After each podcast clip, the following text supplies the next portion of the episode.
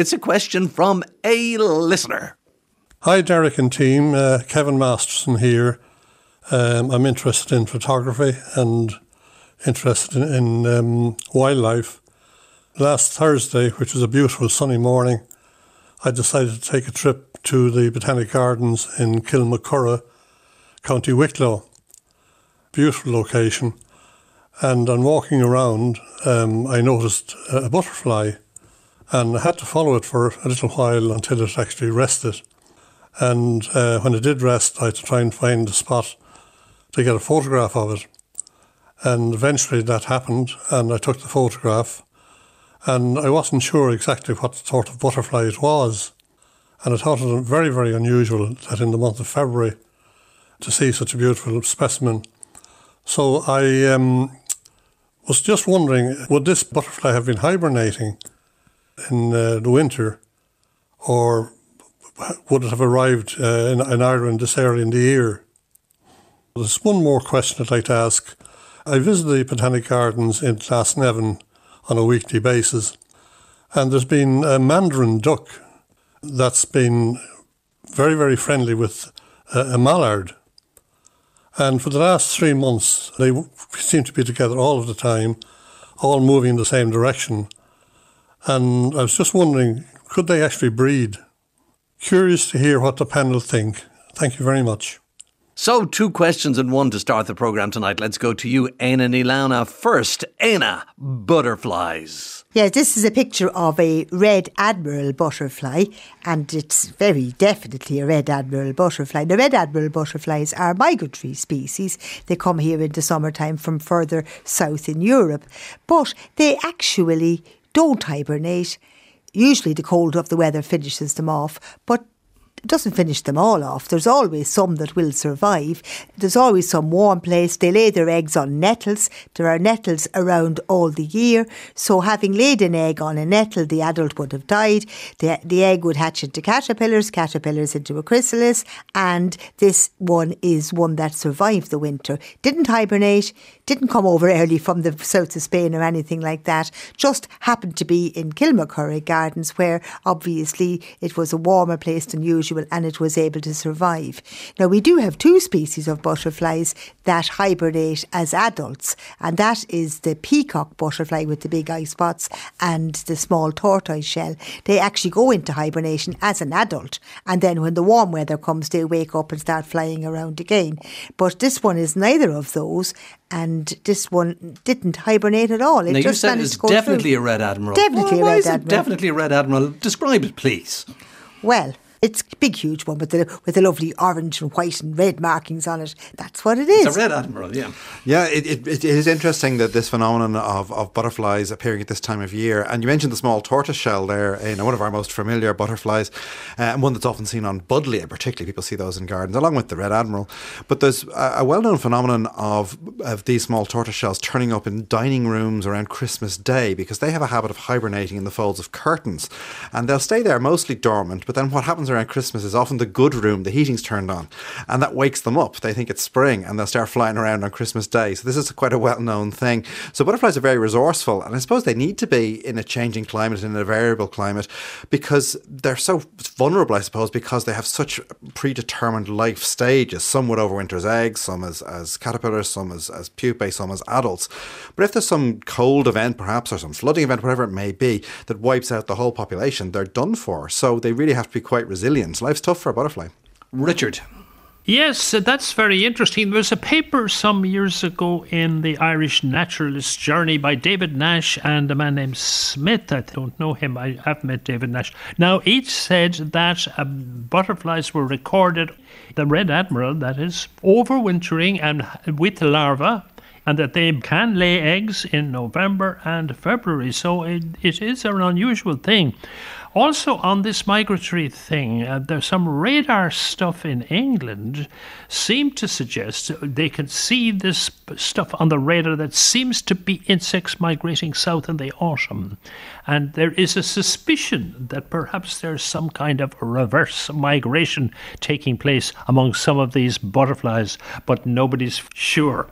I think yes, particularly the painted lady, which is a very strongly migratory butterfly, and it was thought that uh, the ones that were seen in Ireland were doomed that they're going to die because it would be too cold here in the winter. But it, the theory is now, and it does seem to be borne out by these radar studies you mentioned, Richard, that huge numbers of these do go up into the jet stream very high up and get all the way back to the Atlas Mountains in Morocco, which is mm. incredible you think of a butterfly like that. We even get reports, though, occasionally of a butterfly called the monarch, um, which is found mainly in North America, but some of those actually do seem to survive crossing the Atlantic. And I know, I know they don't. I know However, they don't. They could be in the dark. They have but the Canary Islands. They're coming. They're not coming three thousand miles across the Atlantic. No, possibly. Ocean. Well, we can't tag them, but, but they, they do actually breed on the Canary Islands, and, and in ones, Spain too. Yeah, and the ones we get here do come from there. I think. I think now a butterfly flying three thousand miles. Uh, how do you know they haven't come from there? Raina has not. It's just said you can't tag them. You can't put a radio tracker on their back or a ring on their leg. Well, they'll have to be doing DNA analysis on them, won't they? Indeed. I mean, the monarchs do actually fly great distances in America from north to south and back again. Mm-hmm. So they are a migratory species. Anyway, anything that I've seen about monarch butterflies in Ireland has traced them back to the Canaries. So, you know, that's what I know. That's what you know. Don't forget to get to the Canaries, they had to cross the Atlantic in the first place. So that's the, that's the thing there too. But no, uh, who knows really? But it is interesting that those, those butterflies can survive journeys of, of clearly thousands of kilometres across open water. It is amazing. What about the second part of Kevin's question, which has to do with a mandarin duck hanging around with a mallard in the Botanic Gardens in Glasnevin? Can they breed? He asked Richard. Now, mallard are notoriously loose. Uh, they're not strong on monogamy and marital vows, mallard in general. They do a lot of strange things. They breed, for instance, with Muscovy ducks. They produce, in that case, unfertile um, hybrids, which are very good for producing foie gras, I'm told. But anyway, we won't go down that road. You get it in other things. Swan goose and greylag goose produce fertile hybrids. And mallards breed with a fella called the yellow billed duck, which Niall would be familiar with. It's an African duck, and they produce fertile hybrids.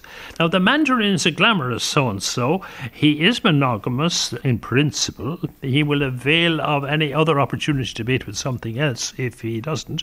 And there was a pair around in the People's Garden, Phoenix Park. I've seen it many times in the last couple of years, and it moves around a bit and certainly would go to the Botanic Gardens. Very glamorous beautiful duck. Ducks are indeed fascinating when it comes to this idea of hybridization, and mallards particularly. They've uh, interbred with more other species of, of, bird than I think any other species. They, they really are incredible.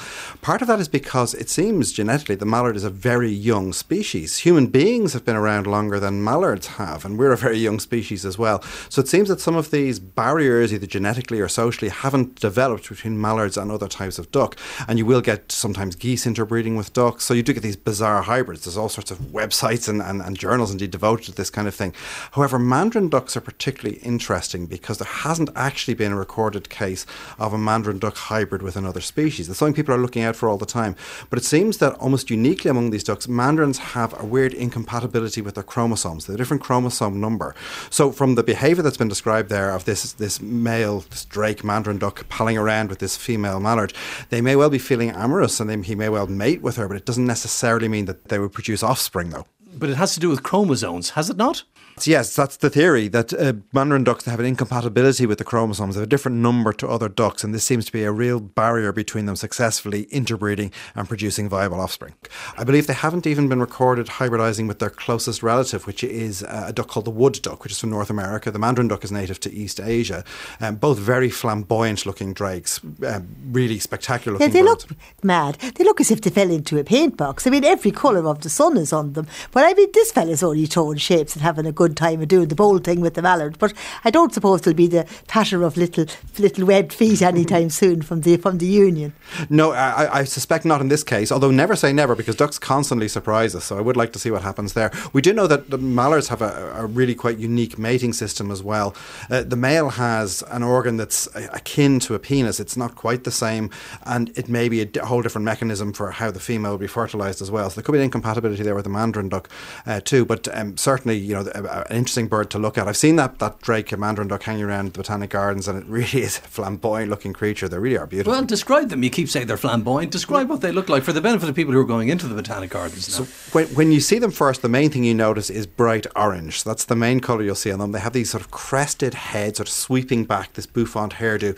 But the other main thing your eye will be drawn to is the fact that the male has these big, I can only describe them as sails on his back, and it's part of his wings. The secondary feathers sort of flare up, and it looks very dramatic indeed. And this is a bird that was um, revered in East Asia in many cultures there. You often see them on Japanese imperial paintings and so on. Uh, and I've had the great pleasure of actually seeing them in Eastern Russia. And, uh, and indeed, I saw them once, uh, these mandarin ducks, in Japan, uh, in a town called Satsuma, so a very citrus fruit laden area. but there's black and white and red and orange and everything. Yeah, they're colour very, very colourful. I said, it looked like they fell into a paintbrush. It looks to me, it looks like if, if a child got a box of crayons and coloured in a duck randomly in their colouring book, um, and you think that could never exist in real life, and that, that's what a mandarin duck looks like. Richard? Yeah, that's very interesting that the mandarin is so brightly coloured because bright colour and glamour usually uh, leads to a sort of flexible attitude to mating because you're using this wonderful panoply of colours and glamour to secure matings with the opposite sex. But this isn't the case with the mandarin, oddly. Isn't it strange that it goes to the trouble of producing such elaborate plumage when the possibility of a mistake, breeding with the wrong thing, is remote?